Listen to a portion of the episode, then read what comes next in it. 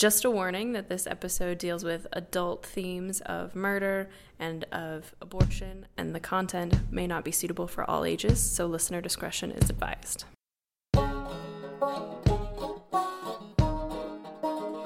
He said, You know what this is? I said, Yeah, it's a razor blade. He said, I got you at my mercy, don't you? And here, they were guards and I was a convict. And that's the way it was. You knew where you were. He says, I wish you would just learn to behave like ladies. And uh, he said, if you draw any blood, I'll kill every man in there. So the man dropped the knife and turned to the other men that were with him that he had set loose out of the various cells and said, well, he means it. He'll kill us if we don't give up. So they gave up. You do your own number, you do your own time. If you hear something, you keep it within yourself. If you see something, you're blind to it. I don't care if it's if it's uh, a killing, whatever. You just don't see it. All right. Well, welcome to Behind Gray Walls, a podcast about the old Idaho State Penitentiary and the men and women that called this place home. My name is Anthony, and I'm sitting in the studio with Brilliant Sky, Stop calling me that. Hi, also everyone. known as Star this morning. yeah, a coworker called me Star, despite the fact that sh- I have been working here with her since uh, May of last year, so a year, a Yeah. full year. She claims it's because there were stars on your shirt, and Yes, so that's I why do she. have- I you have do, stars all over my yes, shirt, white, yeah. white stars. I get called Andrew and Alexander a lot, and I just roll with it. So Star's not a bad thing. I told someone that your name was Anthony, and then immediately they called you Tony. Good. I mean, at least they're in the right direction. It's not Alexander. Alexander is. I think you should have. Did you? You just rolled with it. You said. did. I Yeah, was you just like- had to be like, "Yep, that's my name." Yeah, that's a good name. It's a classic regal name. yes. Yeah. anyway, we have gotten very off track already. We have a lot to discuss today. Probably two hours. uh, hopefully not. I'm gonna do my best. So yeah, we've got. I've got a big one. You've got kind of a smaller one, right? yeah, mine is just like an easy, funny. Okay. It's not. I mean, it is prison time, but Mm-hmm. the reason he's in here is I don't know. I try to lighten the mood Sure. based off Yeah. of yours. So Yep. you want to start off with yours? Yeah. and- We can start off with mine, and we can Let's end on it. yours. Yeah. Um, so today I am talking about Josie Kensler. Josie. um, number 565 um, she is probably one of the more interesting Mm-hmm. stories because her crime just like patrick that we talked about uh, last time her the crime is interesting but it really doesn't even start to touch what happens to her after she's in prison Absolutely. so she came in on May 28th, 1897. And I don't want to say what her or her crime was. I'll talk about that. She was here for a life sentence, which gives you an idea of what she did. So there's not really too much. She was only 25 when she came in, but I can talk a little bit more about that. Um, so sources I used Idaho Daily Statesman articles, a ton of those on her, Ancestry.com and FamilySearch.com. Both of those are very useful in determining her family and her heritage and things like that. Uh, of course, her inmate file. And then there is a woman by the name of Paula Huff Bryant who wrote this kind of book, kind of just a narrative, basically, Yeah, it's kind of of Josie's life. Yeah, she hopefully it'll be she got in book soon. contact with you, correct? Mhm, yeah. yeah. Overall, it is super well researched. I really actually had to do very little extra searching on my own because yeah. Mm-hmm. she she took all the trial transcripts, all the newspaper articles. She did an excellent job. There's small errors here and there, um, typos and things like that. But you know, if it's just an original, a, Mm-hmm. very, fir- very first copy, you know, those are things that'll be ironed out. So I want to say thank you so much to her if she's listening because your book was immensely helpful. So we'll just jump right in. So Josie was born Joan Josephine Melinda Lawrence on October 8th, 1871, in Uinta, Utah. Um, she was one of five kids. She had an older sister, an older brother, and two younger sisters. All these big families. I know. It's. I mean, this was 1870s, Yeah, so that's pretty typical, especially in Utah. Um, Uinta is in northern Utah, and it was a railroad town around the time of her birth. But it's, it's like very typical old west railroad town: saloons, tent towns, billiard halls, prostitution, gambling, all that good stuff. They were there. Um, they were a farming family. The kids didn't really get a lot of education. Some of them may have been able to read and write, but not too much higher than really like a third or fourth grade level. They moved to Malad, Idaho, somewhere between 1880 and 1900. And the reason that we don't know why like we don't have a time for that is because in eight, the 1880 census they're in Uinta, in the 1900 census they're in Idaho, and in between is the 1890 census, which uh, in 1921 there was a giant fire in Washington D.C. which burned the entirety, almost the entirety of of that entire census. So all those years are lost. So we don't know if they were still in Utah in 1890, if they'd moved to Idaho by then. That's a fun fact. I Wow. know it's it it is so frustrating, Yeah. especially for these early inmates Oh, who sometimes the jeez. Only way you can trace where they're at is because Right. of these censuses, and sometimes they're you know they're the thing you need to know the most is smack dab in that 1890. I wonder how like, many yeah listeners who have been trying to do their ancestry are like, yeah, I know. Mm-hmm. Yes, yes, I we know this. that. Yeah, it's, 1890. it is the worst. It sucks. So in 1900, when they're in Idaho, the Lawrence family become acquainted with John Kensler. Hmm. He owns a large ranch in Elmore County, which he gained through the Homestead Act, which, for those of you who don't know, uh, was put out by Lincoln. Basically, gave away tons. I think it was it was started at 280 and ended up at 640. I think. Um, ton of acreage. many. Basically, all you had to do was live on the land for six years, and it was Mm. yours. Like that was it. So he got this this large ranch in Elmore County. The relationship between Kensler and the overall family isn't known. What we do know is that in 1886, Josie marries John, Mm. and they settle in King Hill, which is about five miles outside of Glenns Ferry, on his ranch. Josie was 14 years old Oh, when gonna she got married. John was 38 or 39, literally the same age as her mother. I feel like this is going to cause some Yep. issues in their future. Well, I just I don't like it. Yeah. just in general, I just am uncomfortable. Um, so just a little bit about John. He was born in Ohio around 1844. He served in the Civil War Mm. um, in the Iowa Infantry Regiment. He was actually a prisoner of war as well. Wow. okay. Um, he likely operated the King Hill Stagecoach Station beginning in the 1870s, so around when Josie was born. And then again, with that Homestead Act, he started ranching. Josie and John had two children. Uh, Myrtle, who was born in July 1887. Josie was only about 16 when she gave birth, which is just too young. And Albert John, who was born November 1891. Josie was about 20. okay. So, based on most accounts, the couple were likely fairly wealthy. Um, and then in the mid 1890s, they were wealthy enough that they hired Alfred Rosencrantz Friel. He was from Glenns Ferry. They hired him to help out around the ranch. John and Alfred mostly uh, raised livestock. Alfred was Josie's age and kind of the only person within Miles who is Josie's own age. Um, so they developed a friendship and then probably a, a romance. There's not a lot of details um, that are left to confirm that this is true, but um, as you'll find out, this is a rumor that spreads around the town pretty easily, pretty quickly. Yeah.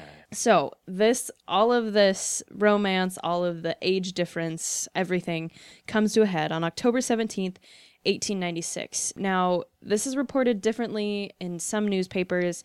Both Josie and Alfred give versions of events, and they're pretty similar to this. So I mm-hmm. think we're all fairly certain this is what happened in the events leading up to this. So John and Alfred drive a team of horses to Glenns Ferry, and while they're they're driving, John and, and Alfred start talking, and John gets really excited because he says he's going to sell the ranch, and he he thinks he can get a pretty good profit on it, so he's pretty excited about that. So supposedly, John and Alfred go into town, they get drunk on some whiskey. Um, they're drunk when they get home. Josie's coming in um, from milking some cows. She's got a bucket of, of milk in her hand. She says, "Listen, supper's ready. Just come inside." So they come in. Um, they're sitting down to dinner, and John tells Josie that he, quote, bargained to sell the land today. And Josie looks at him and she says, I will not sign the deed. Wow. Um, Wait, he like gambled? No, no, no. Or I think he he bargained. just He like seeing- created a deal. Like he made a deal that said like, I'll, you know, I'll take this much money for the land and then it's yours. Oh my god. I think. So she says, I will not sign the deed. She doesn't want to leave. Mm-hmm. And he says, That's the way you always thwart me, John says. And then he slaps her across the face. And according to, I think it's according to Alfred, he like hit her pretty hard where she like hit the wall. Wow. Um, so she just like looks at him and she says, John, that is the last time that you'll strike me. So this was not the first time, No, probably. no, probably not. Wow. So um, after dinner, John and Alfred go out to the porch and they drink more whiskey. Eventually, Josie persuades John to come to bed. And this is the last night that John Kensler is seen alive. So, October 18th, 1896, the next day. So there's there's a lot of um, intricacies that kind of go on, and so if hopefully this all makes sense because I kind of cut some of the stuff out. Yeah. So um, they've got neighbors, the people on the neighboring ranch. Um, there's an irrigation ditch that they it kind of it splits into 2 I think, and so the gate has to be closed in order for one ditch to be full, one irrigation ditch to be full. That goes so one ditch goes through this Kensler property, the other goes through the Canfield property. Okay. So only one gate is ever open at a time to be so they kind of work out when they're going to irrigate their their crops and stuff like that. So the Canfields notice um, they had shut their gate, so all of the water should have been flowing on the mm-hmm. Kensler's land, and they notice on October 18th that their ditch is full of water, and they think that's kind of weird. So ah. they start walking toward the gate, and they find horses, and the horses have their harnesses all tangled up in the wagon wheels. So they realize they recognize that these are John's mm-hmm. horses. So uh, they untangle the horses and then they take them back to Josie and say, "Hey, these are John's horses. Do you know what they were doing out by our ditch?" And she says, "Oh, well, he left last night. He must have left last night with the horses and gone into town. I don't. I haven't seen him since then." So he, they're like, "Well, uh, I mean, I don't know where he is. Do you want to see if we can, you know, maybe find him?" So they go back, they're kind of looking around. The spot where the wagon and the horses were found, where was John's coat and pipe. But the interesting thing is there are no footprints leading anywhere from the wagon. Um, they walk down a little bit more, they find some footprints along a different part of the ditch. But again, it's nowhere near the wagon. So it's not like he hopped out and then kept walking. Um, they're not really sure what that's about. They end up the the two men, the the Canfield ends up coming upon Alfred, and he says the same story. Yeah, John left last night. He took the horses. I, I haven't seen him since. So then he says, "Okay, well, I'll walk into Glenns Ferry. We'll get a search party going." And while they're with the search party, Alfred keeps steering them towards the Snake River. He keeps saying he probably drowned. Let's go search the Snake River. And he really, they try to keep going back to the farm, and he keeps being like, I don't think anything happened over there. It's got to be the Snake River. Interesting. Um, so they end up. This obviously is kind of making people suspicious. Like, why? Why don't Yeah. you want us to check yeah. Why this land? don't you care about this Yeah, guy? Why aren't we searching? Yeah. Oh, And especially since there are lots of rumors about Josie and about her reputation, people are starting to be like, did Alfred and Josie do this? They dredge the Snake River, they dynamite it in the hopes that by dynamiting it, his body will float to the surface, which I didn't know that was a plan Wow, um, that you could do, but obviously nothing comes of it. So it's learned that Alfred had bought a large amount of strychnine before John's death. So that immediately makes him and Josie number one suspects. They're immediately arrested um, for murder by poisoning. Any but- idea why he would have purchased strychnine? I mean, I don't know if if it's true that they meant to kill him. Yeah. Then maybe they meant to do it by poisoning. Um, But what, what would be style? any reason to have it other than to poison somebody? Right, Is it I is it for insecticide It might be. I wish I knew more about farming. For someone who's lived in Idaho her whole life, I know very little I- about well, the uses. Obviously, of, I'm asking you. I have no idea why why you have strychnine other I than to it's gotta, poison it's gotta have Oh. some. It, like people wouldn't sell it unless there was some. Maybe Yeah, maybe it's like a sort of- yeah. It's got to be an insecticide, I would imagine. yeah, something. like, something and if you dilute it, then it it's less enough that if you eat the crops, Yeah. Mm-hmm. then you're fine. I don't know. I should I should have looked that up. I didn't even think about it. I just I've was very I was very yeah. like in the Lida mindset still, Oh, where it's like, oh, she bought flypaper and that's like normal, Right, like, right. oh, but she bought a lot of it. so they are arrested for murder by poisoning. They don't have a body, so um, they the the police are really confounded by this. So all of that happens in October. In late December, constables from Glenns Ferry and from Soldier, Idaho, they decide they really have to get to the bottom of this. So they decide that they are going. They they end up uh, the irrigation ditches aren't going to have any water in them in in late December, I would imagine. Um, so they are going to prod like every inch of the Kensler irrigation ditch just because there were the footprints around and the wagon was there and so they they take a 6 foot steel rod and the end has a barbed point on it and so they go through and they basically just like poke it into the sides of the ditch and just comb every inch of it. Wow.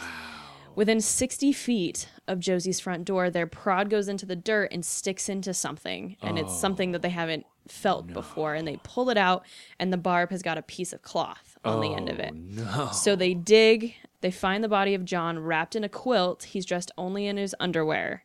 His outer clothes are underneath his body, oh. which, and I think it was like six feet, five or six feet under the ground. So this was something that took a bit of time to get him in there. Wow. So here's what they find, and this is a little graphic. So there's a small hole above his right ear. The left side of his skull is totally crushed.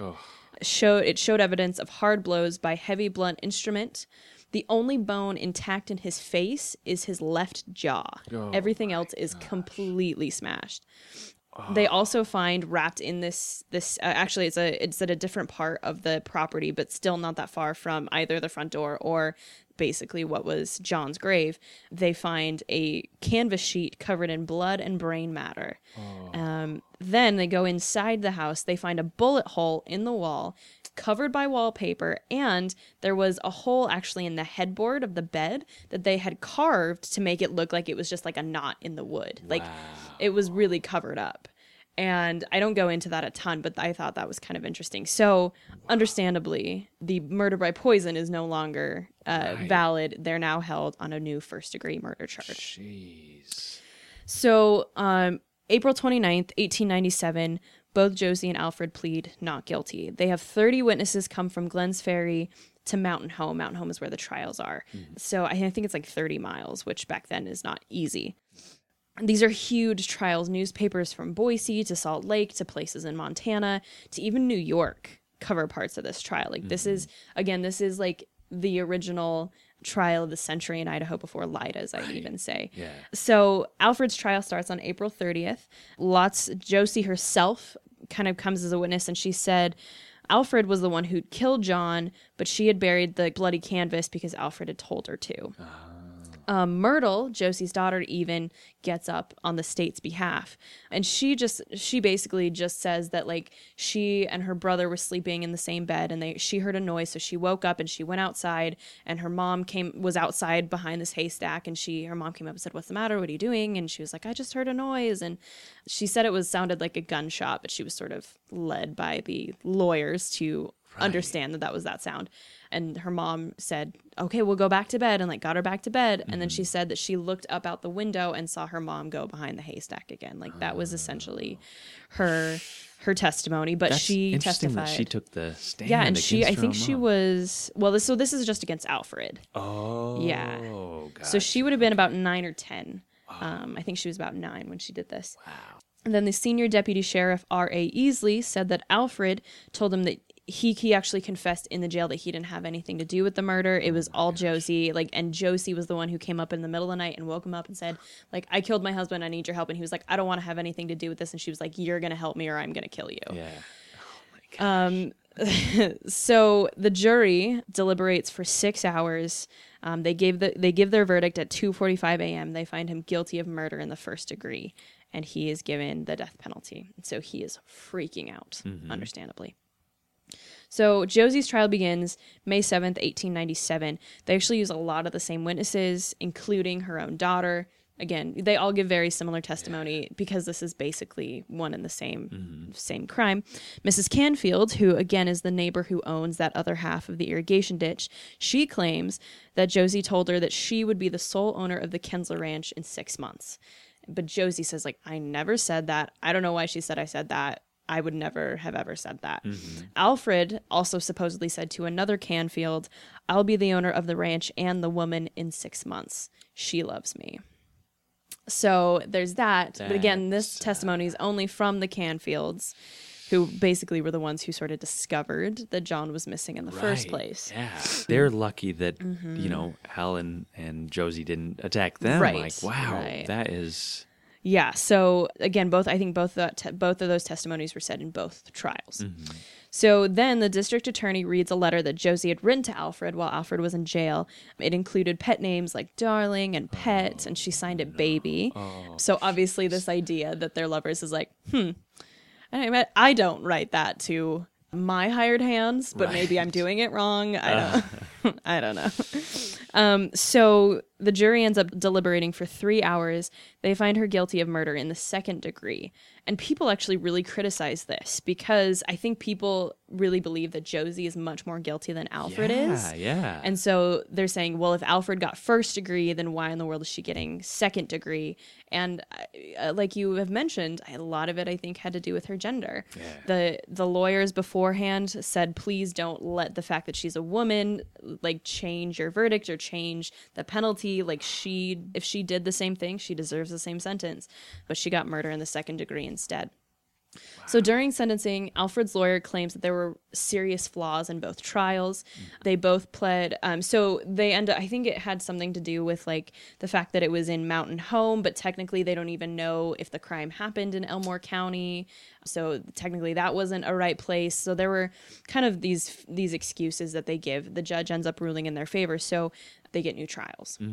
Both again plead not guilty both were found guilty of murder in the second degree and given life in prison. So Alfred, his sentence is changed. His jury was out for 24 hours trying to figure out if it was first or second degree. I thought four Yeah. hours was was painful. Twenty four 24 hours. hours. Yeah. That I mean, condemning someone like this, like that, it's it's hard. It's Mm-hmm. That's part of the whole process. And oh Yeah. wow, So, yeah. So 24 hours. He gets murder in the second degree, so he comes in for life. Both him and Josie come in for life.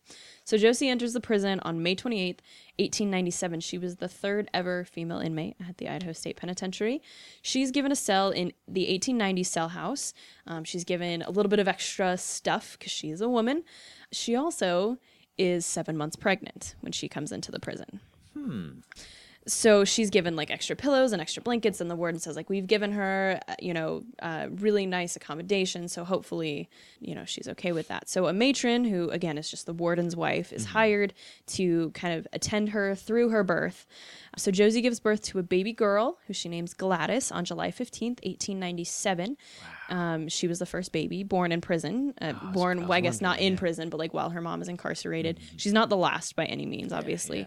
and was Um, it was it like uh in the 1890 cell house, or I- did they take her to the hospital? or- It doesn't say. I would assume. I would hope they would take her to the hospital, Yeah. but there may have been, eh, given what comes next. Yes. it's possible that it was actually in the prison, Prison and the matron came was- in, yeah. Mm-hmm. and and the prison physician came in. So uh, Gladys is sent to live with Josie's sister and is raised actually with Myrtle, who's her older sister by about ten years. So according to Josie family lore, Gladys has a darker com- complexion than Myrtle or Albert, which lends credence to the fact that Gladys may be Alfred's daughter rather than John. Yeah. Um, so that's that's kind of that was included in this book that Paula wrote, wow. um, which is not something you're not going to find, uh, you know, in, in records like that. So obviously, is there's there not an official birth certificate or anything? um, Like- not that I found. Okay. Um, and I don't know if they didn't keep it because she was in prison. right. Yeah. Um, yeah. because if they, if it was just a you know the prison physician, I don't know if they have to abide by the same rules. I don't. The prison the way it works in here, especially in these early years, I don't fully understand. Yeah, and this is also you know because they didn't even keep century. like gender, Right. The gender of inmates until like the 1900s or something, Yeah, right? So, yeah. yeah, so prison politics is is just a little bit different. So Okay. There wasn't one that I could find. That doesn't mean it doesn't exist, but hmm. just not one that I could find. So while in prison, Josie works at the warden's house. Um, she does domestic chores for him and his family. She did, quote, fine needlework. Um, and I think that's mostly because there just wasn't much else for her to do. Yeah. She made friends with some other female inmates, uh, especially Ida Laerty. She was a 16 year old who came in. She ended up serving with 12 other women during her time in the penitentiary. Now, here's here's the big thing that Josie is best known for, and this is what's going to take up most of our time, I think. So in 1902, there's a Boise attorney. His name is H.W. Dunton, and he starts to prepare Josie's pardon application because he notes that she had really good behavior, and mostly that's really the reason why she should be released early. Mm-hmm. It stuns him then when Josie admits to him that she is three months pregnant, and that pregnancy that she got pregnant while she was incarcerated. Oh, this Yeah. is like Yep. a Jerry Springer episode. wow. He wished there was so much drama. Yeah. So Dunton goes to the prison physician. Uh, his name is Jesse K. Dubois, and he asks him to do a physical examination of Josie to make sure that this is true. So Dubois visits her, but he says he didn't do a physical exam because he just simply doesn't believe that she's pregnant. Um, he keeps saying it's impossible for her to have been pregnant. She's lying. The warden, C.E. Arney, just straight up's like, she's lying. This Yeah. couldn't have happened. She's not pregnant. Dubois keeps saying, I'm not going to do a physical exam on her because it's just not possible. So Dunton, who's frustrated um, because he knows that he needs this information in order to try to get her a pardon, he goes over Dubois's head. He goes to the Attorney General, um, I think his name's Frank Martin, and he asks him to look into the matter. Almost every official refuses to give Josie a physical exam, again saying she's lying, it's not possible. So then her appeal to the Board of Pardons is rejected. So then word gets back to A.G. Martin that Josie has mysteriously gotten ill. So he confronts her about it, and she says that the warden and the prison physician forced me to have an abortion. Oh. Um, And so they talk a little bit, and he says, Will you sign an affidavit if I get this down on paper? And she says, Yes, I will. And so he does that. She signs it. H.W. Dunton writes his own affidavit again, claiming the same thing that the warden and the physician forced her to have an abortion. So arrest warrants are issued for Warden Arney and Dr. Dubois for committing an abortion, which is a felony in the fairly new state of Idaho. Yeah. Warden Arney continues to go into the newspapers, keep saying she's lying. This is not true. Um, it's impossible for her to get pregnant in the prison. We have very secure methods. This is impossible. Conjugal visits were never allowed at this prison site. So, I mean, well, even- and her husband kind of is dead. strange- Exactly. And her lover is in prison with So her. So there, that is and there's the no way, yeah. no way that there is anyone to be giving her conjugal visits. Anyway, Exactly. So the main testimony against Arney and Dubois comes from Charles D. Chin, who is a turnkey guard. He escorted Dr. Dubois to Josie's cell on the evening of July 22nd, 1902, which is the date that both he and Josie claim that this abortion happened. So a week before the visit, which is July 15th, incidentally, it was Gladys's fifth birthday. So Josie's been in for about five years. Mm-hmm. Dr. Dubois comes to visit Josie because she'd been feeling ill for several days. A few days later, she's called into the warden's office, so Chin escorts her to that visit, um, but he doesn't know what what conversation what conversation goes on in there. A few days after that, Chin he took Josie a small pasteboard box that he said must have had medicine in it because sometimes inmates will get medicine and he has to take it to them. But he says he didn't see the contents of it and he he knew there was writing on it, but he couldn't remember what it said. After he brings the medicine, Chin claims that Josie's illness got worse and she starts complaining of back and side pains until until Dr. Dubois visits for a second time. And when he exits this time or when he comes in this time, he's got a box of instruments. And so Chin sees these instruments, he doesn't know what they're for, mm-hmm. but he says at this time this is when the, the miscarriage happened. So Chin says he saw the birth himself. He says, quote, Mrs. Kensler told the doctor that she had a miscarriage. The doctor asked her where it was, and she told him on the bed. The doctor went to the bed and got it and laid it on the table and looked at it. And then the, there's a question, and uh, I think it's the the lawyer. He says, "Well, what did the doctor say?" And Chin says, "He said it is all right. Everything is all right." Uh, what did the doctor do then? He wrapped it up and took it away with him. Was there any more conversation with the lady? Was the last question. He says, No, not that I know of. So, um, Oh, jeez. so then he also claims that Chin also claims that he was part of a meeting where um, Warden Arney was told of Josie's miscarriage. And this is what he says about this meeting. He says, He stated, he being Arney, stated to me that if the scandal got out, it would kill him politically. And so Chin stuck by the story every time he was asked about it afterwards that this is this is the series of events that went down. All officials claimed that Josie was in a quote delicate condition and that prisoner Alfred Roberts was responsible. So Alfred Roberts is a guy she wasn't associated with um, when she came in. Um, Alfred Roberts, number 770, he was in for passing a fictitious check. That's kind of all the details they have on that. They don't really say why they would have been in contact with one another. Um, as we'll, I'll talk about here in a few minutes, there were other inmates that she was much closer to. Um, so I don't know why they're trying to peg it on him. But Alfred Alfred Roberts is the original sort of scapegoat for this pregnancy. Interesting. What I wonder if he had a trustee job, like taking trash out or cleaning Right. the facility or something in there. I don't know. Yeah, I, I, I don't know. He does look very similar to the rest of the men who were involved, and I. She had a type. she had a, she and- certainly had a type. Yeah. Um, all right, so when Josie gets on the stand during this trial, um, she completely contradicts her original affidavit. Oh. Affidavit. When she's asked if she was pregnant, she says, "Not since I've been in the penitentiary," which is technically a lie in at least one way Yeah, because she she, was pregnant for two months Yeah. while she was in prison. So that kind of is like red flag number one. Interesting. So then she states that she'd been feeling poorly um, with muscular pains in her back and side, um, which is what Chin said, and that Dr. Dubois had visited. He'd given her some pills, but the, the pills caused her to feel better after three or four days, um, which again is in direct contradiction to Chin's statement because what Chin said is that she was super sick. The doctor came to visit her, gave her medicine, she got worse, and then after the miscarriage is when she got better. So she sort of throws out all of this stuff that Chin said. Yeah. So, because of Josie's contradicting testimony, the case against Warden C.E. Arney is just dismissed due to lack of evidence. But a day later, the same judge charged Dr. Dubois with ca- causing an abortion on Josie. So he says, since you're the one who prescribed the medicine, you're the one who's responsible for this. So the the new trial is postponed until November 1902. But before the trial, there's a bombshell that's dropped. There's a, a convict who is in with Josie. His name is William Howard Thomas. He's my favorite. Uh, he's so good. He says that during their their shared incarceration, he and Josie had become romantically involved with each other. I don't know. Again, I, I wish I understood how this was possible. Josie was apparently quite charismatic, quite a flirt, quite the looker for her day. I wouldn't say she's a looker for our day, but she, I mean, she seems she's got a like a a head of like curly. I imagine her hair's red, but I think it's Yeah. brown.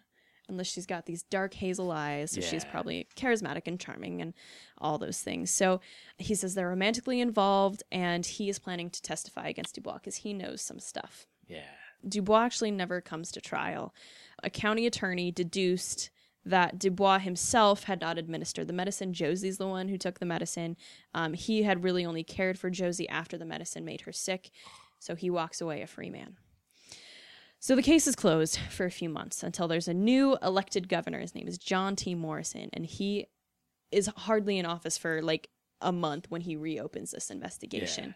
Now, again, there's a lot of complication to this, and I'm going to basically cover most of it with like one line because it, it kind of technically all interweaves, but it didn't feel like it had a lot to do with Josie. So it basically comes out during this investigation that William Howard Thomas, who officials knew Josie favored, was offered good time if he convinced Josie to sign a second affidavit which contradicted her first. There's another convict who is his name was J.P. Carlin. He was a janitor in that that building. He states that one night after Josie's illness, he quote carried away a bucket with something covered in blood. Oh. So there's a the deputy warden. His name is James Donnelly. He comes up to Carlin after supposedly after this event, and he pressures him to change his story. And this is what Carlin says. He says, "quote I did not think it was any of his business, so I put him off by saying I knew very little or something like that." He, being Donnelly, replied, "Well, you don't want to know anything about it." So, according to Carlin, yes. Donnelly is super covering something up. Yeah. So they put together this Idaho Legislative Committee to look into this. They they're the one who are ones who are leading this investigation. So they get Josie up in front of this committee, and she admits that it was actually a prison official that had gotten her pregnant. No. Yeah. Whoa. Yeah. Okay. So a committee member asks, um, "Do you mind giving his name?" And Josie said, "I would rather not unless I have to." And she just starts crying, just completely breaks down. She further admits that he, whoever this official was, pestered her for sexual favors for two and a half years, and that once she gave in, he visited her cell often. Now, I want to believe her because, like, it would make sense. Prison officials in power, this woman who's all alone in this prison, Right. clearly vulnerable, clearly she has this reputation. Like, I feel like he knows he can get away with it. Yeah, that pressure. Yeah. ugh. And so I, I, I want to believe her, but at the same time, she is a little manipulative. Um, she is charming. This could have happened with anyone because I think she had a little bit more free reign than she probably should have. Yeah, yeah. Or or access to the the men who are also celled in the same cell house Uh-huh. Right. that she is in, just in a little separate section. Well, and the fact that um, that Howard Thomas, he once the the the warden tells him that he'll get good time, he straight up goes to her cell, visits her in her cell. yeah, yeah. So- which means that probably isn't the first time that that's happened. yes. So And and you talk about him after, right? Uh, yes. Okay. Yeah. All right. Yeah. He, we'll have to cover him because he's got a fascinating does. story. He And absolutely actually, does. I believe, left a mark in the side of Two House. Oh. WHT carved into the side of it. So I'll talk about that in Yeah. another episode.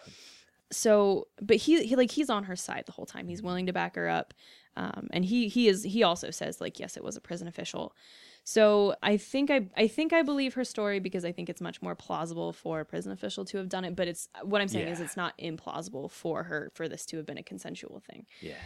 so then when they ask her when this committee asks her why she won't give up the name of this person who did it she just won't say why. She won't say and then they ask her if anything was done about the guard or the prison official um, she says she because she says well i did tell the warden that this happened and they said well what happened to him and she replied well he was not discharged which um, i hate that this is still happening in 2019 Right. this yeah. was a hundred and um, many years ago because Yeah. I can't do math. Um, 17, yeah. Wow. And that's it's like deeply disappointing. So supposedly, this is according to Josie, the conversation that Josie had had with the warden um, before the miscarriage happened, which Chin had said, like, I took her to the meeting. I don't know what was said in it. Um, she says it was a discussion with Arney and with the deputy warden Donnelly that again says if you sign the second affidavit and you get up on the stand and you contradict this first affidavit, then you'll definitely be pardoned. Do you want to guess if she got pardoned? did she? She did not. No. No, no one is surprised by this. Nothing happens, pretty much. Like, um, she remains in prison. Arney, he's not forced to resign because of this. It actually comes out during this sort of combined investigation that he starts, he basically has, he takes convict labor and he uses it for his own personal gain out at his brother's farm. Yeah. And so this whole thing, this is what I mean by it's really kind of tangled up in this Josie investigation, mm-hmm. but it doesn't have a lot to do with Josie. It has more to do with the fact that he was taking these convict laborers, taking them out to his brother's farm and making them work there all day long. And Chin gives a lot of testimony about that as well. So he he's resigned because of that, not necessarily because of Josie. Dubois is again, he's a free man. He's totally allowed to continue practicing medicine. What did change was the need for a separate women's facility. So by 1902, Idaho is actually the only state without a separate women's ward, without a matron to take care of the ladies. And and Ida Laerty has a lot to do with this as well, um, but I can talk about her later. The male convicts they start quarrying rock. They build a wall around the warden's old house because they build this newer one. It's much bigger. It's much nicer, mm. and so they end up kind of shacking the ladies up. There's not, I think, let's see, at least four other female inmates would have been transferred over to mm. that new uh, building with Josie. So they all move in in 1905. And that's just, it was just a tiny little shack Right. that was the warden's house Yeah. that they built the wall mm-hmm. around. Yeah. Yeah, it just looks like sort of one of those houses that you'd find on like any normal like rural mm. farm. Like we've got pictures of it, someone Mm. Like sitting on the porch.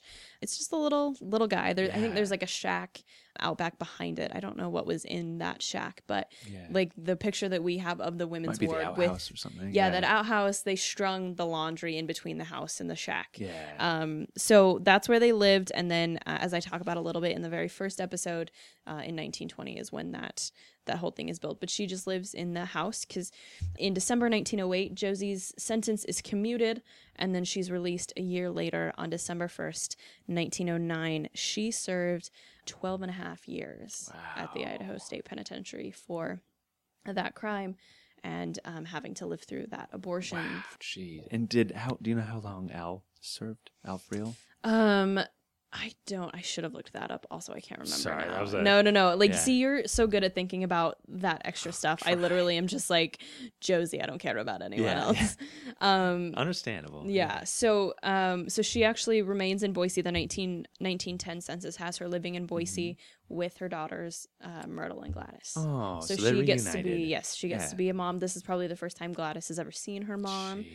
Um, she, I wonder if they visited. I don't really know. Yeah, um, they don't talk about it, but they didn't have visitors in the same way that prisoners get to have visitors today, Yeah, especially in those early days. massed them all together in the warden's office, which, Mm-hmm. Which if you've been to the very old big. pen, yeah, it is a tiny small, room. small, yeah, small. Um, no privacy or anything. Yeah, so because I think her daughters had lived with again with her uh, her sister, Mm-hmm. um, and then her sons, or her one son, I should say, was off. Uh, I don't know where he was. I couldn't find him in the census, but I think Paula might have, and I just skipped over it. I think he may have been on a farm with an uncle or Mm-hmm. Oh, okay. or one of John's that would make sense. family. Yeah, he's got a family history. Yeah. So, uh, two years later, after she's released under the name Joan Kensler, she marries a man named Andrew Ketchum in Boise. Now, he's older than her, not quite as much as John was, but he is still older. Apparently, they got married um, on a Thursday, and by the Sunday, she is visiting William Howard Thomas in prison. Oh. And she visits him so often that the warden basically has to forbid William from having Yeah. any visitors. And William Thomas is like this handsome bad boy guy from. Cornwall, is- England. Listen, He's like he is not bad British looking. like. So it's yeah. if Yeah. their mugshots, like again, they all they all look really similar, but he's definitely the best looking of Right. of Alfred uh, Friel of Alfred Roberts. Okay, so Andrew Ketchum ends up and Josie end up making in the newspaper again when he when Andrew is arrested for assault with a weapon with intent to commit murder, and this is against Albert, uh, Josie's son. Now, according uh, Albert claims that Andrew was physically violent toward his mother, and Albert was just trying to protect her. So he sort of the um, that Andrew ends up pushing Albert out of the way, draws a gun on Albert, and Albert ends up, I think, falling or being pushed out of the way, and so luckily he is not shot. But but basically, um, some testimony claims that if that hadn't happened, Albert would probably be dead. And Josie herself claims that it was just a familial misunderstanding, and that a couple months later, the family are on all good terms again. However, William is released from prison, and Josie says, Peace. Bye, I'm out. I am out. So she leaves a note, and this is what the note says it says, quote, Goodbye. I am going away. Be good to the children and let them have what is in the house. You don't need it, nor do I. Don't blame anyone for my going. I have took my gun, so don't worry over it. And then she signs it Joan. And they there's some theories right when she first disappears. Um, and one of the theories is that she ran away and committed suicide. And Andrew sort of knows exactly why. Like he's just like, I think I think she ran off with that that Thomas character. You know, he kind of he isn't really super concerned with catching her again because I think he knows that their marriage isn't super great and so he just sort of lets her go. So she ends up filing for divorce. She claims inhuman treatment and cruelty against him. They are divorced um, in November 1913. That same month, Josie and William Howard Thomas marry. And then their son, William Edward Thomas, is born on August 1st, 1914. She was 43. Wow. So there is what 27 years between her first birth and her se- her third That's incredible. or fourth, I should say, between her first and her last. She's And- 43. That's like today in 2019. That's like This is unsafe to do this. Yeah. This is what this is 19 1914. 14. Yeah. Wow. Okay. So William ends up sadly dying on October 27th, 1918, in Salt Lake City as a result of the influenza pandemic or the Spanish flu following World War One.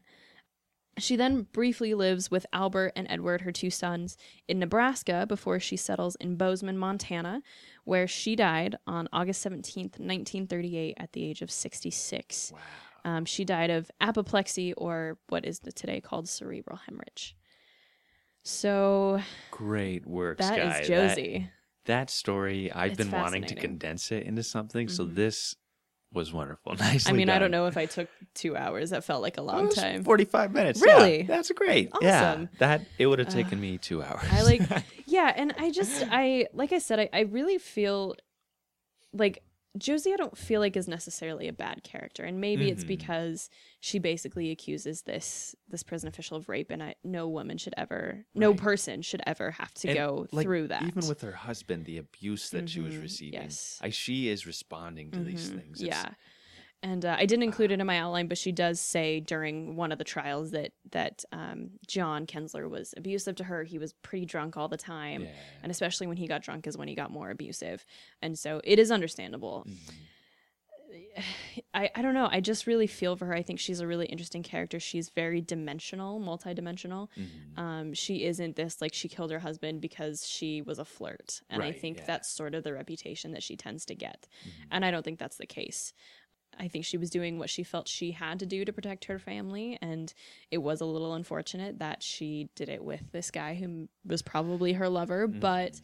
at the same time, she wouldn't have been like physically strong enough on her own to be able to to dispose of the body and things like that. So if Alfred hadn't come along, she probably would have just lived out her Lived life. Lived the abuse. Yeah. yeah, I mean, Oh, granted, by the time this happened, crazy. Mm-hmm. he would have been in his 50s. So she may not have had to wait too much longer, but that's even 20, you know, 10, 20 years is too long to have to live in an abusive relationship. And, Right.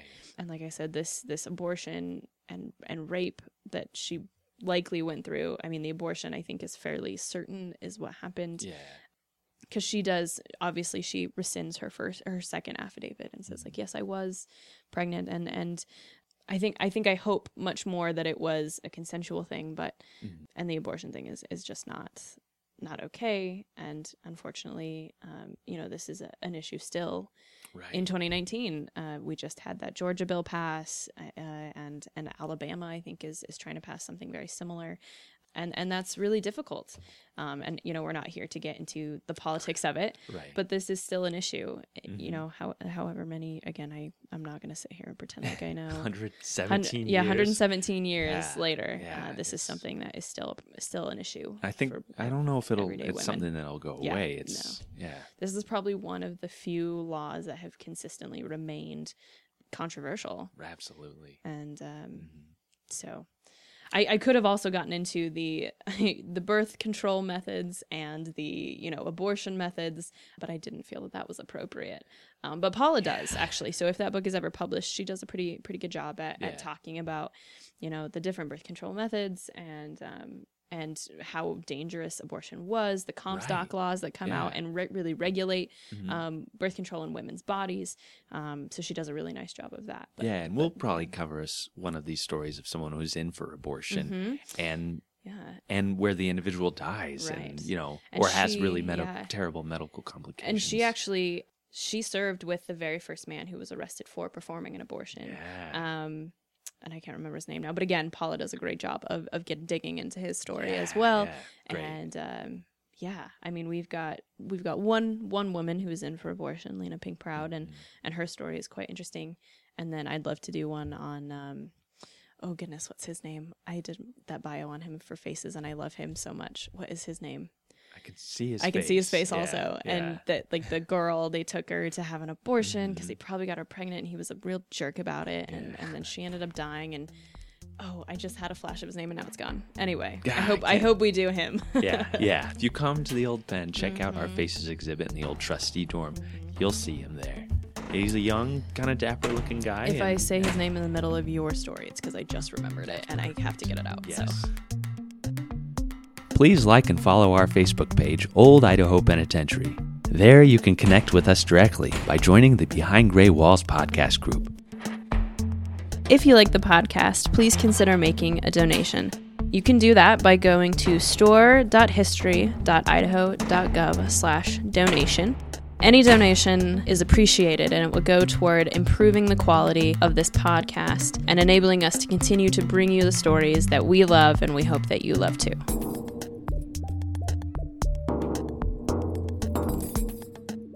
Well, All my right. story. All right, let's lighten things up a bit. So mine, I am covering Mr. Sam Stevens, aka A.B. Mayer, aka Tom Robson, true name Harry Cohen, number four one five six. And this this is kind of harkening back to the last episode with Patrick Murphy Mm-hmm. about spiritualism, the turn of the century. I mean, we've always had this, Mm-hmm. but uh, there, this is kind of the heyday of the mm-hmm. clairvoyance Yes. And and the palm readers and seances and things like that. Spiritualism is so fascinating to me. I, love it. Yeah. I, and like that people especially in like the victorian era were so obsessed with getting like because photographs were brand new and so trying to get photographic evidence of right. of fairies and of these little supernatural things like oh i just i love it Well, Sam Stevens is a 45 year old man who uses his special skills as a clairvoyant and a mystic to help empty the bank accounts of several vulnerable individuals of southern Idaho in 1928 before skipping town. Uh, he considers himself a professor of this clairvoyant skill. He called himself Professor A.B. Meyer. okay so is he like the professor in the wizard of oz where where he says like professor marvel where he's she's like what about all the crown heads of europe and he's like do you know any is this the is this the kind of professor that he is? I think so. He's- Yes. He considers himself the world's greatest palmist and truth teller, Oh, then- mastermind of mediumship. Let's just just call him the Wizard of Oz, I suppose. the wizard. Yes. uh, I mean, during this time, some of the things I pulled up from the Library of Congress. Uh, if you haven't, you should check out Library of Congress. They have uh, chronicling America, digital newspapers from across the country. Uh, Mm-hmm. They're for awesome. Decades, Yep. ye- centuries. Yeah. So. Here's uh, one of my favorite ones that I pulled out from 1898. It's uh, clairvoyant Orrin Stevens, the original boy medium and greatest clairvoyant on earth, lifts the veil of the future and peers into the great mysterious and reads your life from the cradle to the grave like an open book. Gives name, dates, locates persons, lost or stolen property, gives advice on all business transactions. Come and see his reference from the businessmen in the city. He is visited daily by people of intelligence, and many of their successes are due to his spiritual advice. People are eating this up. Of course. And, you know, of course, a lot of it comes with controversy. Mhm. Uh, in 1906, this clever professor is is police are searching for him, and and his name also uh, Professor E. L. Mayer, which I don't know if if it's R. Uh, Sam Stevens, aka A. B. Meyer. AKA uh, Tom Robson. I don't know, but uh, this guy was being chased in San Francisco in 1906. Uh, 1919, there's another Mrs. Stevens, which we will get to in a moment Oh my Um, goodness. who leads this woman to marry a man and uh Oh boy. yeah and don't ma- don't marry men. based on a, a medium a psychic telling you to so they the police ask her did you go to this medium to have her pick out a husband and she says no that's the mystery of all this with what turned a faraway look in her clear eyes when i met him and he wanted me to marry him i couldn't help myself so she marries this man and he starts beating her and demanding money from her and uh Wait, so okay, sorry. So she goes to this mystic and she goes in for something else. Yeah, whatever something else fortune, is. yeah. So then so but then this medium tells her, "Oh, you're going to marry this man. you need man." to marry this man. Like, he's by Hawaiian. name? Yes. He's Hawaiian. He's this Hawaiian man. Where and is this at? actually so this this is in the Washington Times in DC. And uh basically this clairvoyant says, you know, you've got to marry this man and so she does it because oh, the psychic knows. And this is kind of I don't know. I wanted this to like represent this is how big these things got. Mhm, Like people totally. ate every word of these Yeah. individuals. And so she marries this guy, and she doesn't even know if he's actually Hawaiian. Uh, she just said, Oh. uh, Yeah, how do you know that he's part Kanaka? He told me so, and he speaks with Hawaiian accent. Oh no. So that was it. And so Oh, the judge, fortunately, allows them to, to annul the marriage and, and get that divorced. poor but girl. Right. Um, I mean, I've got article after article of all these clairvoyants who are saying like, "I will find you your love," and I will tell you. This one here says, "I will also tell you the date of your marriage," and this is from 1922. So I mean, I mean to be fair, I would eat that up. and a lot of people do. I mean, there's still TV shows, uh, you know, Long Island Medium and things like Mm, that. uh, yeah. And my, you know, my parents have gone to a psychic and Sure. and heard some pretty interesting things. I listened to the recording. I was like, yeah, that's pretty interesting. Hmm. But ah, it's, Yeah. it's hard to believe. I've I've heard some like cold cases where a psychic has said like it's you have to go to this remote spot and please search and search. They aren't there, and then you know some some hiker stumbles across the body in that location, and you're like, Mm, that's really bizarre. How how is that even possible? I think psychics are just the serial killers themselves. Controversial. just kidding. so if you're if you're a psychic, please don't no, tell yeah, me the date of my death or something. I I would love to you know experience and witness something that was Mhm. like legitimately, right. but often. All too often, Right. there are con men, and Sam Mhm, Stevens mhm. is one of those. Mhm. Uh, he's born Harry Yankel Cohen in New York in 1881. Yonkel. And- Is that what you just said? Yes, uh, Y A N C L E. Harry Oh, Y. Cohen. Okay. Yeah. I don't know. I was thinking like Y O N K E L or something, and I was Oh, like, is that ethnic in some way? Like, is it? Is he from? Anyway, doesn't Yeah, matter. Continue. yeah. We just Uh, and already I- hung up on his name. Yes, I I tried to you know because of all of his different names. It's Mm-hmm. it was really Mm. hard to track down where he is from. Really, I went through his police records, and that was like the best Mm-hmm. way to track down where he's been, where he Yeah. went. Wh- yeah, he so he's got these four names, and these are aliases. So we we don't exactly know. I think that he married a woman named Angeline Coons in Alabama in August of 1915. And that is just because it was Harry Uncle Cohen marrying Angeline Coons. And I know that he has a wife and a daughter. Could not find their names anywhere either. So, oh, I dug. I dug and I dug on this guy. But uh, at some point in the early mid 1920s, he has this daughter. His story kind of comes to Idaho in about 1927 he lived in Pocatello for about a year and a half, and he opened up this psychic business. He is, you know, the the champion, the world master of palmistry and all this stuff. And it seems like he came from Columbus, Georgia, and that's because he was arrested there July 27, 1927, under an investigation. But he's released, and there's no understanding, there's no write up about what the investigation was, but I think we have an idea. Uh, so, like most psychics and clairvoyants, he begins small. He just invites you in, free seminar. We'll discuss something. I'll look at your palm and uh, tell your future, maybe, and then we'll set up some dates, and maybe uh, you can start paying me for. Listen, for some of these folks, if there's free seminars, that's how cults start. Don't attend free seminars, especially like if there's pyramid pizza. schemes. Yes. if there's pizza, normally go. But if it's a free seminar for anything and there's pizza, don't go. Well, I took a little seminar here, and I have become a a master of palmistry. uh, so if I can look at your palms, Yeah. guy. Let's see. Okay. I have a long. um Yeah, all of these lifelines here. Uh, so if you look look at these lines, you've got a lot of potential that has not been used to your advantage yet. You're an independent thinker. I think that's pretty obvious. Uh, at times, you can be prone to doubting whether or not you've made the right choices in your life. Is that true? It is true. Wow. Uh, there have been times when social anxiety has been a problem for you. Yeah. You can be excessively critical of yourself. Yeah. I'm also getting the sense that you're the type of person who places a great value on being liked and admired. I don't know. This this line right here, it's kind of hard to say, but that's You're, you're, Sometimes to be clear, he's that. not pointing at one line in particular. He's literally waving his finger over my entire palm. Shh, I am a palmist, okay? you aren't a perfect person, but you're for the most part you've made up for your weaknesses. I'd. Actually, I disagree. I am a perfect person. well, that's not what your palm says, so uh You're right. It's it's my palm at fault and not you.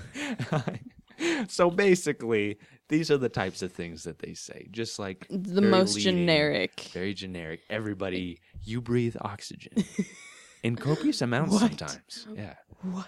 I can tell that you are physical and active. Uh, you currently have a brace on your right wrist. Is that from playing soccer and Breaking? breaking it? it? Yeah. How did you know that? I? You know, is it because of my palm? it might be. Is it because of the bruise on my it Might be wrist? because of the bruise. But, so this is how Sam kind of would begin it, and this is just how they often start. He starts bringing people in, and uh, during a séance with this woman named Agnes Schwab of McCammon, Idaho, he offers to reveal the location of this hoard of robbers' gold at the price of four hundred dollars.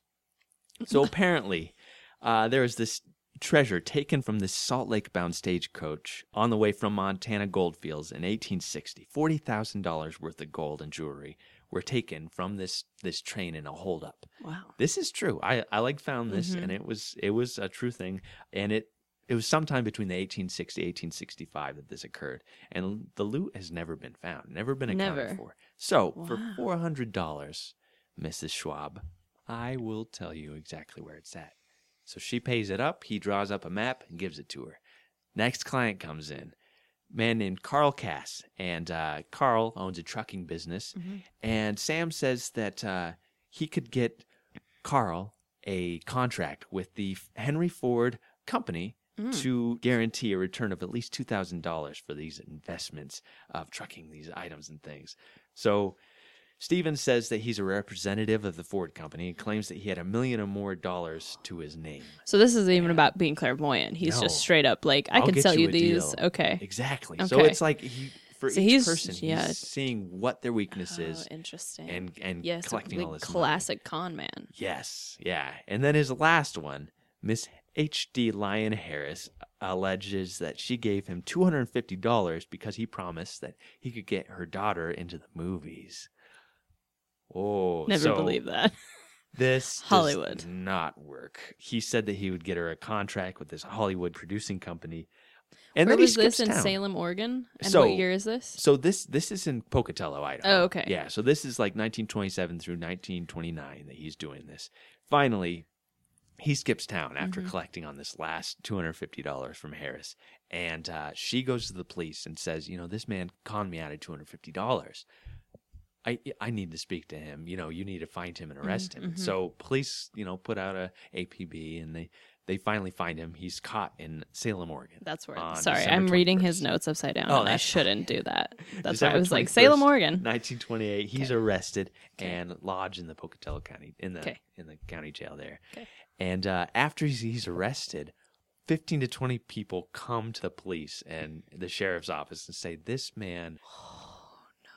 Complaints ranging from $25 to $1,200 Whoa. for all these things that he said would happen for them, that they would find all these riches and all these different things. And then a letter comes in from Wisconsin saying that he is a con man and they are looking for him there. So he ends up sitting in this jail for a year and he's being questioned. He goes in front of the court. He's finally convicted, two counts of obtaining money under false pretenses, and he gets a sentence of no less than five years, no more than 15 years Okay. on February 18, 1929. And uh, he doesn't enter the prison until January 5th, 1930, because they're trying to sort out all of these, all these complaints and this connection with Wisconsin. Um, they never actually convict him in Wisconsin. Wisconsin, I can, I can never say that word. Wisconsin. They just drop charges because they're like, well, Mm, it's, like, too much. Too, yeah. So he is he just in the Bannock County Jail then? Okay. Mm-hmm. Yeah. They they didn't So just like let him go. Yeah. So he finally arrives at the prison on January 5th, 1930. And one of my favorite things on his intake papers, they, they ask all these different questions. And one of them is Do you regard him as a menace to society, as a habitual criminal, or a man who has made a mistake? And so the prosecuting attorney mm-hmm. writes in In the past, he certainly has been a menace. What he will be in the future, I would not attempt to predict. it just made me laugh so hard that, like, Totally, like totally tongue in cheek of like, I don't know what's happening in the future, but he does. Like, Exactly. That's so It's- funny. so his Bertillon sheet shows that he's 5'3". He's just this short little guy. He's 159 and a half pounds. Mm-hmm. His build very short and stout. Bridge, he's got a Roman Jewish bridge. His chin, double chin. oh, Age 49. I mean, this is kind of a... he's just a he's just a typical middle aged man. Yes, yeah. Um, nativity, New York City, so he's probably got an accent. Um, residence, Denver, Colorado. So his wife and daughter Oh, had moved to Denver Okay. during his while he was in in jail. Occupation, fortune teller, complexion, dark. So he's got this kind of classic fortune teller look. funny. I imagine he probably had some sort of headdress and you know A crystal ball. I, probably. I mean, that's that's part of the equipment. I feel right, like at right, this right. time. So immediately after he arrives, he starts applying for parole, Wow. and the parole board is saying, you know, he hasn't served long enough. I mean, but he's his wife sends letters, and she sends it to the governor of Idaho, to the prosecuting attorneys, to the warden, to the uh, parole board, and she's talking about the heartache that his incarceration is causing them because she's sick, the daughter's sick, she's destitute, they don't own a house, they're living in Denver, and there's not a lot of work. This is during the Great Depression too. This is 1930, so like all of these things are are falling on their family. She writes, uh, also, has been learned that a strong political and personal grievance existed against him on account of his inability to satisfy a certain candidate who sought office at the time he was in Pocatello. So he was a, a candidate, somebody was running for office, came to the psychic, and Sam probably was like, "Oh yeah, you'll get elected. Just here, two hundred dollars in here, and we'll make sure the spirit world aligns with our Right, world." Right. They did not get elected, and I I tried to figure out who exactly it was, but I I'm not I'm not there's sure who too many could have been. politicians in Pocatello. So his defense attorneys also write, and they, you know, because they're getting letters from from uh, his wife as well.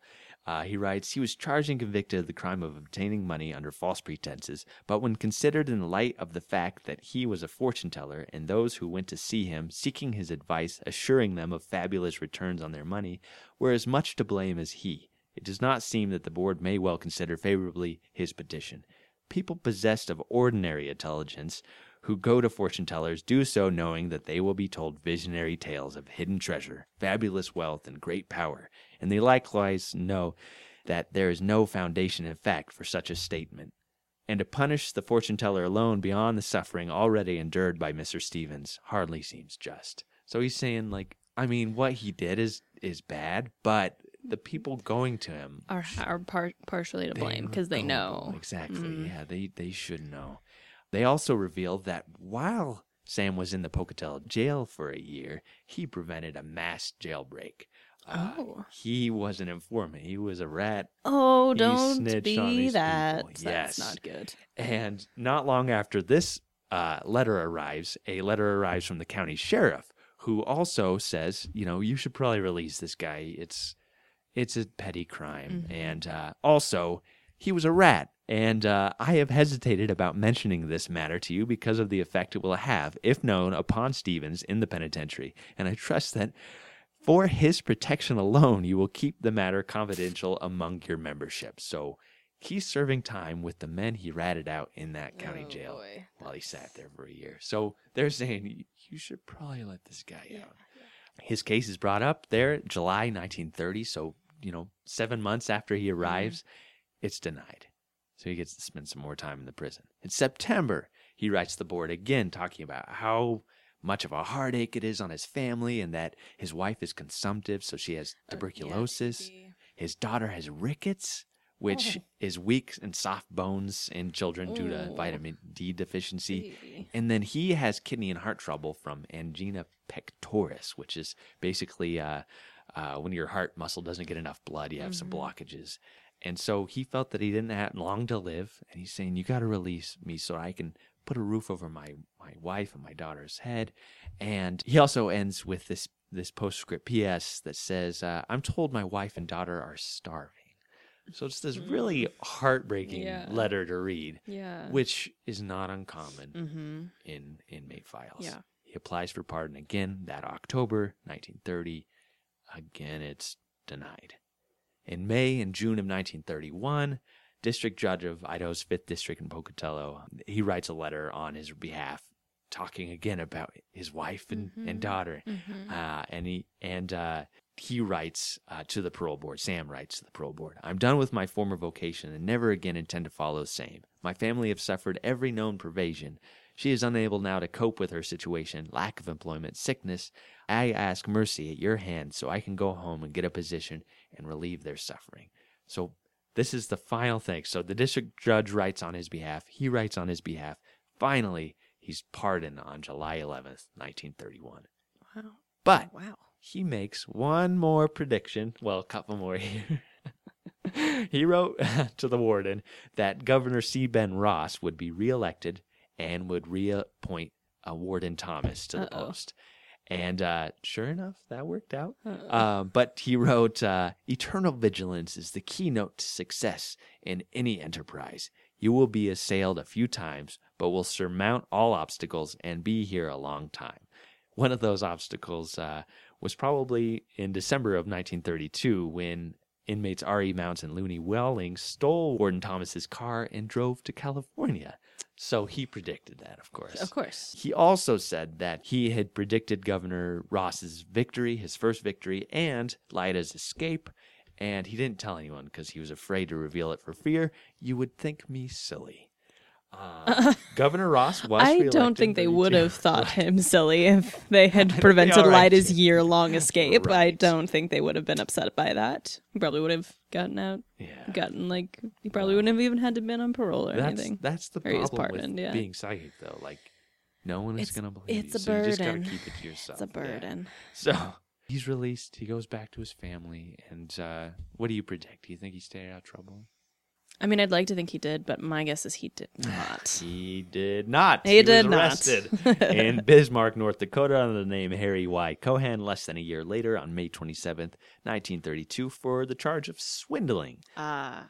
And then in August of 1939, he's arrested in Fairfield, Iowa, for the charge of embezzlement and spent 25 days in the county jail. 25 for embezzlement? Yes, it didn't say the amount. That was Okay. the thing, yeah. Uh, August 1940, he's arrested in Oakland, California for violation of Section 2141 of the Business and Professionals Code, which is practicing medicine without a license. No. He's ordered to pay $250, given six months restitution, $136 in cost. He's fled, and the Board of Medical Examiners are searching for him. October 1941, a year later, he's arrested for fortune telling in St. Johnsbury, Vermont. A year later, in February 1942, he's arrested for fortune telling in Provo, Utah. In August 1942, he's arrested in Spencer, Iowa, under investigation for his involvement in obtaining money under false pretenses in South Dakota. Whew. So this is a lifelong con game that this man held, and uh, if this is correct, I believe he dies 14th of August 1943 and is buried in Colorado. Okay. But Which would make sense if that's Yeah. where his family is. yeah, if they remain there. So that is uh, a ghost in the background yeah, I that we don't just know heard. If we have a ghost in this building, which people like to think that we do. Yes, yeah. But maybe it was Sam Stevens making his presence known from the other side. Hi, hi, Sam. Hi, Sam. Yes. Uh, Yeah, I hear. Yeah, I hear. Once a con man, like always a con man. It's Yes. it's an easy way to make a living, and it's hard to.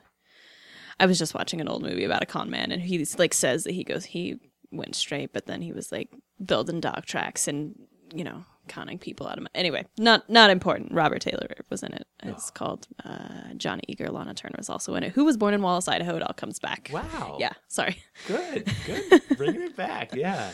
So that's that is Sam Stevens. I, I thought it'd be an interesting one uh, to get off of abortion and and murder and uh, Also, does Anthony has a picture here of his his headstone, and it says "Our Daddy" on Yes. the the headstone, which is cute.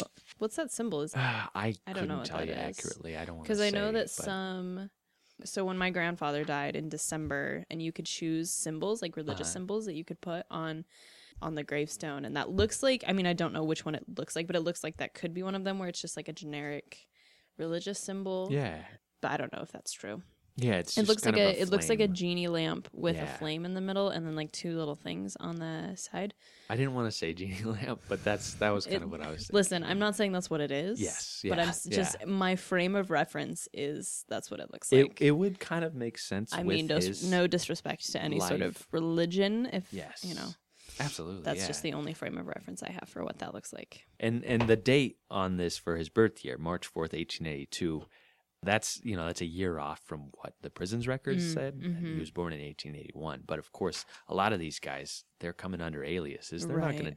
Totally. if they'll they'll they might tell you one truth but fudge the rest Yeah. so that you know until the FBI gets their Mhm, fingerprints and, and checks mhm. them out in the database, our administrators wouldn't know Right. until then. Right. And then they'd be like, "Oh, also Tom Robson wanted in Wisconsin." and, Right. Um, That's what's so fun about being in here or like being researchers in here is that you you know you get these records. Like when I was talking about Mm-hmm. Grace Elizabeth Scott last time, how she was like, I was born in 1897, and I was like, that's weird. Like the census record says 1893, and then I found out that her mother died in 1895. So it's impossible for you to have been born in 1897. And and yeah, but that's like you know what prison officials are gonna be like? You're lying, right? Yeah. no one but that's what's fun for us as researchers Mm-hmm. is is finding these discrepancies and figuring out like what's true and what's not Yeah, yeah. And then, like in his case, sometimes never knowing the truth. right Like, exactly It listen i to the grave. i next week i will do an inmate who i have no idea who she is what she is